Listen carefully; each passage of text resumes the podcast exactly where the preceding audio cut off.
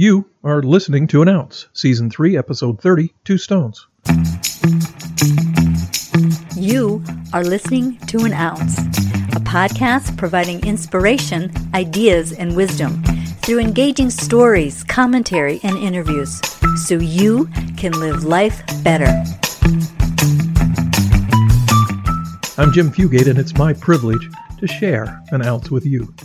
Have you ever played with one of those little brain teaser puzzles made from two pieces of metal?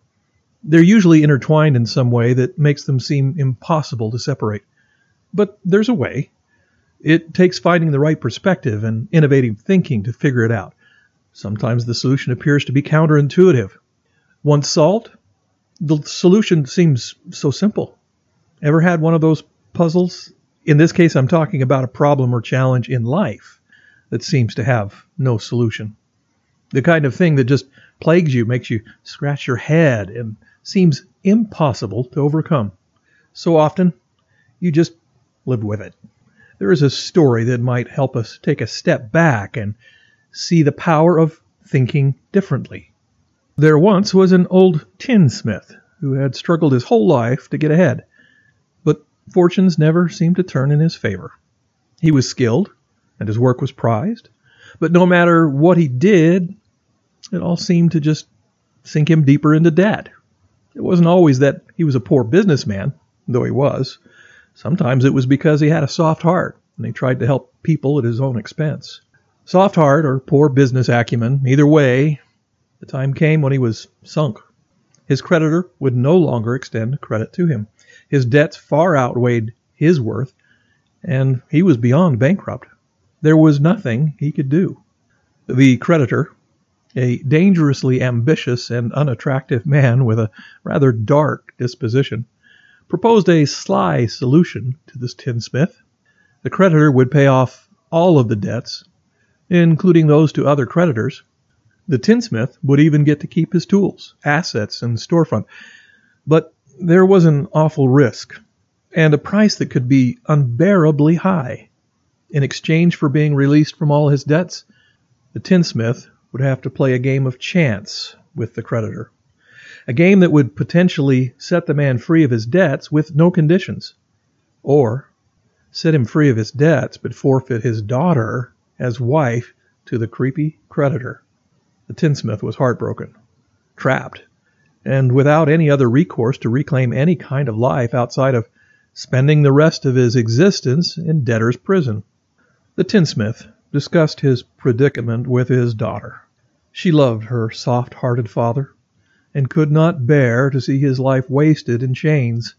So, in spite of trepidation and out of love for her father, she consented to the creditor's proposition. A game of chance. At least her father would be free and not die in prison, and maybe it wouldn't be so bad if luck were on their side. She might be free too. But she knew the creepy creditor's reputation. He always seemed to get what he wanted. The tinsmith consented, with heavy heart, to that game of chance that would set him free, but that might rob him of his beloved daughter. The creditor smiled one of his creepy smiles and cackled dryly. They would meet outside the tinsmith's store first thing in the morning. The sun rose, and the day began, and the father and his daughter met and waited outside the store with heavy and fearful hearts. Word had gotten out, and a crowd had gathered to see what would happen. The creditor arrived, and setting to the task, quickly he pulled a small pouch from his pocket. Here are the rules, he said. I will gather two small stones from the street, one white, one black, and conceal them inside this pouch. While I hold the pouch, your daughter will reach inside without looking and select one stone. There are three possible outcomes. If one, the stone is white, she is free, and so are you. If two, the stone is black, you, sir, are free, but she is mine. And three, if she chooses no stone, she is free, but you go to prison. He walked a few feet away and bent over to gather two stones, fumbled around, and dropped two stones into the pouch. Though she had been speaking to her father, the daughter, from the corner of her eye, learned why the creditor seemed to always get what he wanted. he cheated.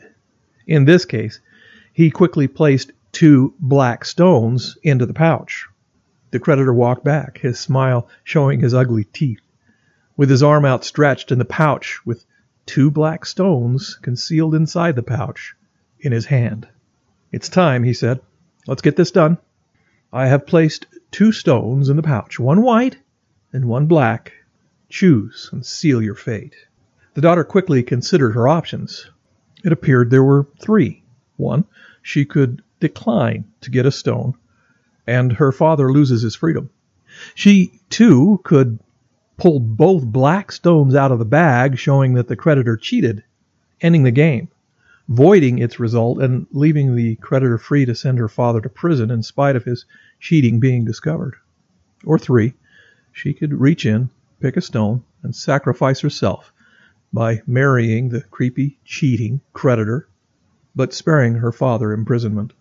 As she reached into the bag, she had a crazy idea, and she smiled. She selected a stone and held it tightly in her hand so no one could see it. And with a bold look in her eye, she turned her back on the creditor, opened her hand, and dropped the stone to the ground, where it mixed quickly with all the others. Then she turned again to face her father and the cheater. Oh, how silly of me! I'm so nervous I dropped the stone I plucked from your pouch, and it's lost. But no matter. Open the bag to see which stone remains, and we'll know which one I picked. The eyes of the cheater went wide. Then his face went red with anger as he opened the bag to reveal a black stone. And since, as he had attested, there was assuredly in the bag two stones, one white, one black, the daughter must have selected and dropped the white one. Her boldness and quick thinking had set her free and her father. There were cheers and applause in the crowd. The creditor clenched his teeth and beads of sweat appeared on his bald head. He dared not reveal his own dishonesty in front of the crowd that had gathered to watch this spectacle.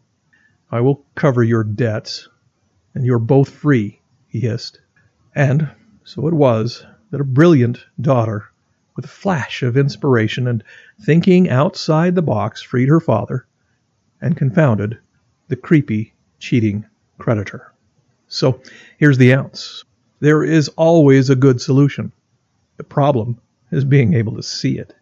To correct an impossible situation, it takes innovation, it takes hope, it takes boldness, it takes a mind and a heart that are willing to entertain that the impossible is possible. The only reason anything is impossible is because no one has done it yet. Don't give up. And that's it. An ounce. Submitted for your consideration. Thank you for listening, subscribing to, and sharing an ounce. I'm Jim Fugate, and I'll catch you next time.